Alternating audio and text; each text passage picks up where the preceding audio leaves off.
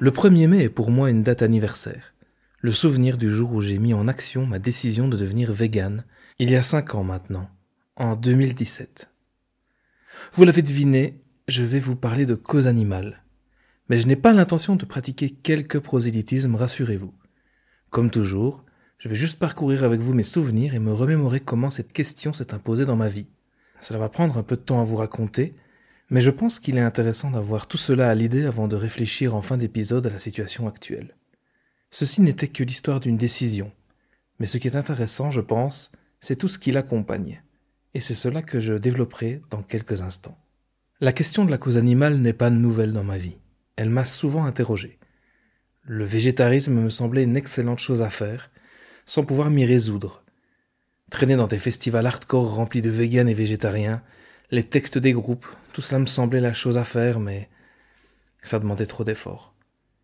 Il faudra attendre 2009 pour que je partage ma vie avec ce qu'on appelle une pesco-végétarienne, ce qui veut dire que, contrairement au végétarisme, elle conservait dans son alimentation la chair des poissons et autres fruits de mer. Elle n'était pas du tout culpabilisatrice. Elle cuisinait même pour moi la viande que je mangeais. Une réalité pour laquelle je m'en veux avec mon regard d'aujourd'hui, car j'en serais bien incapable. Mais j'avais encore les yeux bien trop fermés.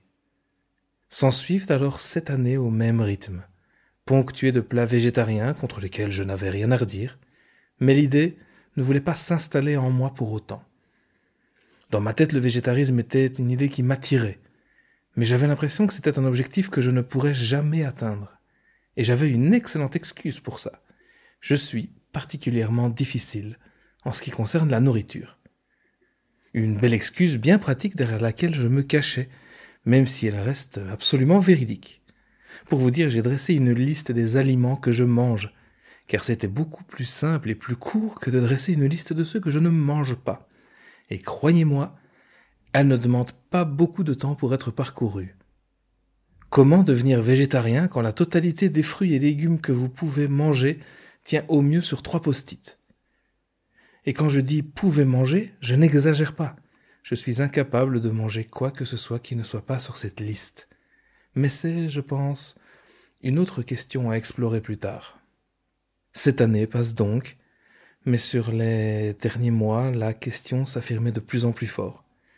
À force de conversation avec ma partenaire, qui avait de plus en plus envie de passer à un végétarisme strict, la réalité de mon non-choix me pesait même si j'y confrontais toujours mon incapacité à transitionner au vu de mes contraintes alimentaires. Et puis un jour, la réalité m'a frappé.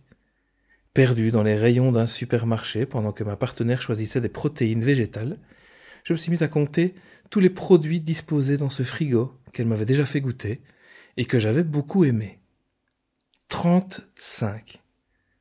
35 protéines différentes alignées devant moi.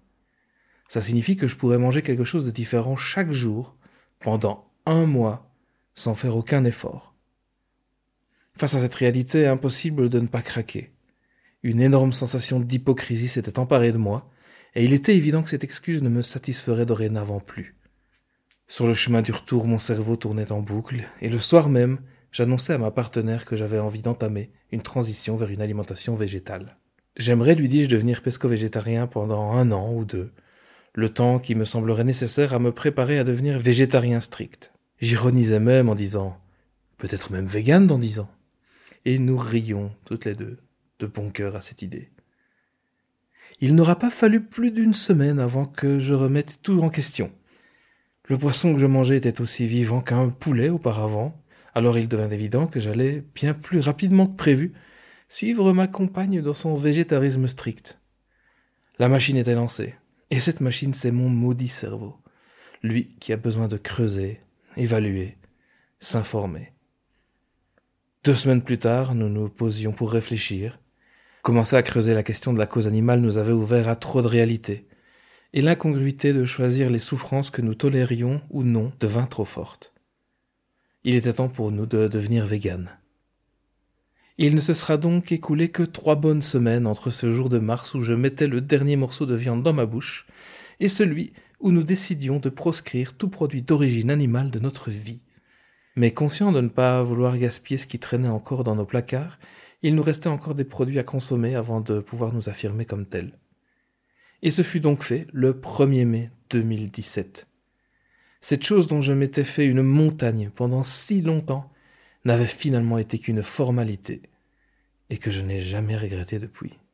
Peu de choses vraiment notables dans cette transition finalement, même si elle a été très rapide et que j'ai conscience que ce n'est pas un parcours très commun. Mais une fois vegan, à quoi ça ressemble? Une transition vers le véganisme se fait, je pense, assez rarement sans l'envie de creuser, s'informer, lire de nombreux articles ou livres, consulter des chaînes YouTube pour nous conforter dans nos choix et renforcer notre conviction. Cette transition a été douce pour moi, mais je pense que beaucoup de personnes ont vraiment besoin de se sentir appartenir à quelque chose de plus grand, surtout dans les jours difficiles où on a envie de flancher. Car pour certaines personnes, beaucoup même apparemment, c'est un processus qui peut être compliqué. Et nous sommes passés par cette étape. Nous avons lu, regardé, écouté, autant de biais de confirmation de notre choix que possible, et cela nous a fait énormément de bien. C'est d'ailleurs à ce moment-là que j'ai découvert un podcast sur le véganisme. Les carencés. Passionné par leurs propos et après les avoir approchés, j'ai finalement rejoint l'équipe en tant que monteur et y rencontré parmi eux et leur entourage direct des personnes qui sont particulièrement importantes dans ma vie encore aujourd'hui. Mais ce besoin d'en savoir plus, c'est aussi une réaction de survie. Comme nous en avons déjà parlé dans l'épisode 2, moi je pourrais pas, Prendre une décision aussi marginale place automatiquement une personne fraîchement végane dans la position de l'opposant. Cela crée une perturbation dans les groupes et amène de nombreuses questions. D'ailleurs, ce choix personnel que l'on fait, on peut difficilement le dissimuler au vu des contraintes que cela implique dans la vie en communauté, que ce soit au moment d'aller manger dehors avec des amis ou de se faire inviter à dîner. S'ensuivent alors des débats pour lesquels il vaut mieux être un minimum préparé. Inévitablement, l'entourage va questionner. On peut même dire remettre en question. Les blagues ne tardent pas à arriver.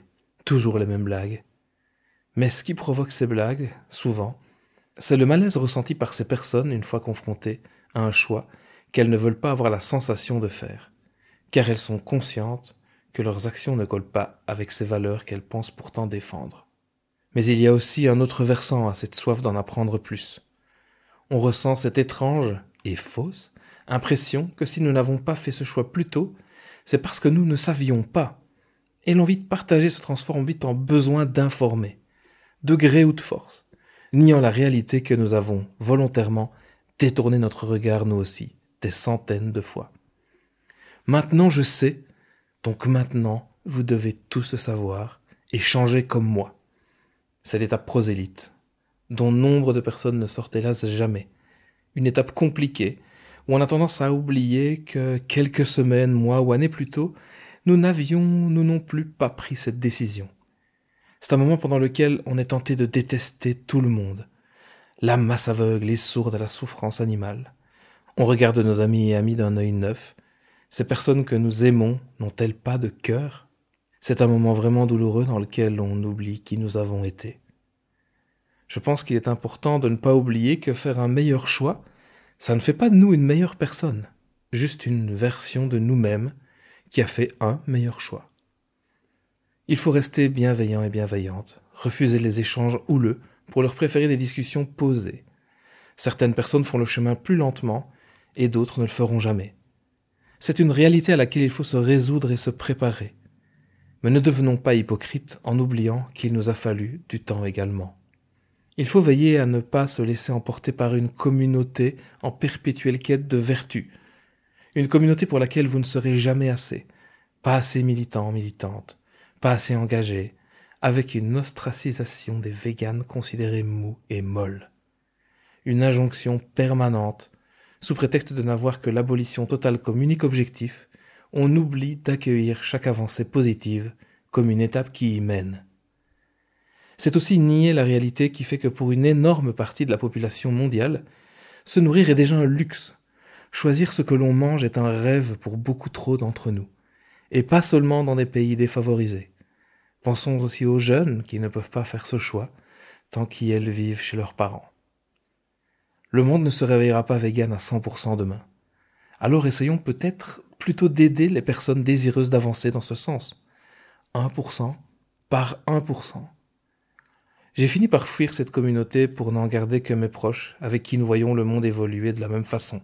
Je milite à ma façon, une façon, je l'espère, plus bienveillante, en évitant de gaspiller mon énergie à vouloir convaincre la terre entière du jour au lendemain, mais en répondant plutôt aux personnes réellement intéressées par les raisons et applications de ma décision. Je vous dresse un portrait réaliste de ce que cela représente d'être vegan. Ce n'est pas toujours facile, mais j'avais envie de finir cet épisode par une bonne nouvelle. C'est de plus en plus facile de faire une transition. Si je compare la situation avec celle d'il y a cinq ans, les alternatives disponibles en grande surface ont explosé. Le choix n'a jamais été aussi vaste et qualitatif que ce que vous pouvez trouver dans les commerces spécialisés.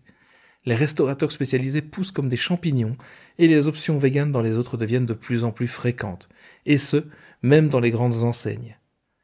C'est surtout vrai dans les grandes villes, mais la tendance est à la croissance de l'offre, et je suis certain que ce n'est pas prêt de s'arrêter. Bientôt, j'en suis certain, on en trouvera presque partout. Alors que la planète agonise et qu'un grand nombre de personnes ont envie d'un changement, je pense que c'est encourageant pour le futur de voir ces options présentes et plébiscitées. Je vous avais promis d'éviter au maximum tout prosélytisme et j'espère avoir réussi. Mais si vous désirez en savoir plus, comprendre pourquoi ce choix est définitivement le bon si vous en avez la possibilité, alors vous trouverez un lien vers de nombreuses ressources dans la description de cet épisode.